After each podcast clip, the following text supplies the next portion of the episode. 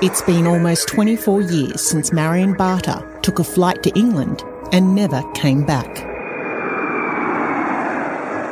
You know, no sign that she was going to vanish, that's for sure. Oh, what did her do I 24 years since the popular 51 year old Gold Coast teacher last spoke to her daughter Sally on the phone. I'd just give her a hug.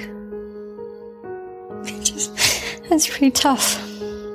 24 years since her name was mysteriously changed, since her bank account was siphoned of tens of thousands of dollars, since she seemingly disappeared into thin air. I'm not sure if it was intentional or if there's something more foul afoot.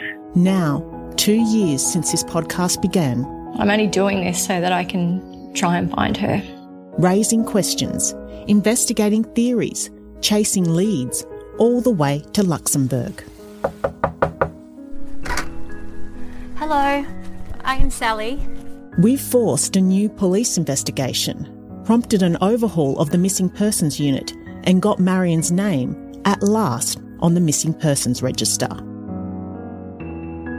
Now, the inquest. Whether you find Marion Barter dead or alive, I honestly believe somebody has that key piece of information. Finally, hopefully, there will be some much needed answers for the daughter who never gave up. I feel like that's my last bite at the cherry. We've been doing this for two and a half years. We have not found her. We've travelled all over the world. Just over 8 million people who have listened to this podcast worldwide. Oh my gosh, I was absolutely flabbergasted to know that it's reached every corner of the globe, which is astounding. You know, that's how we're going to find her. The Lady Vanishes returns June 2021.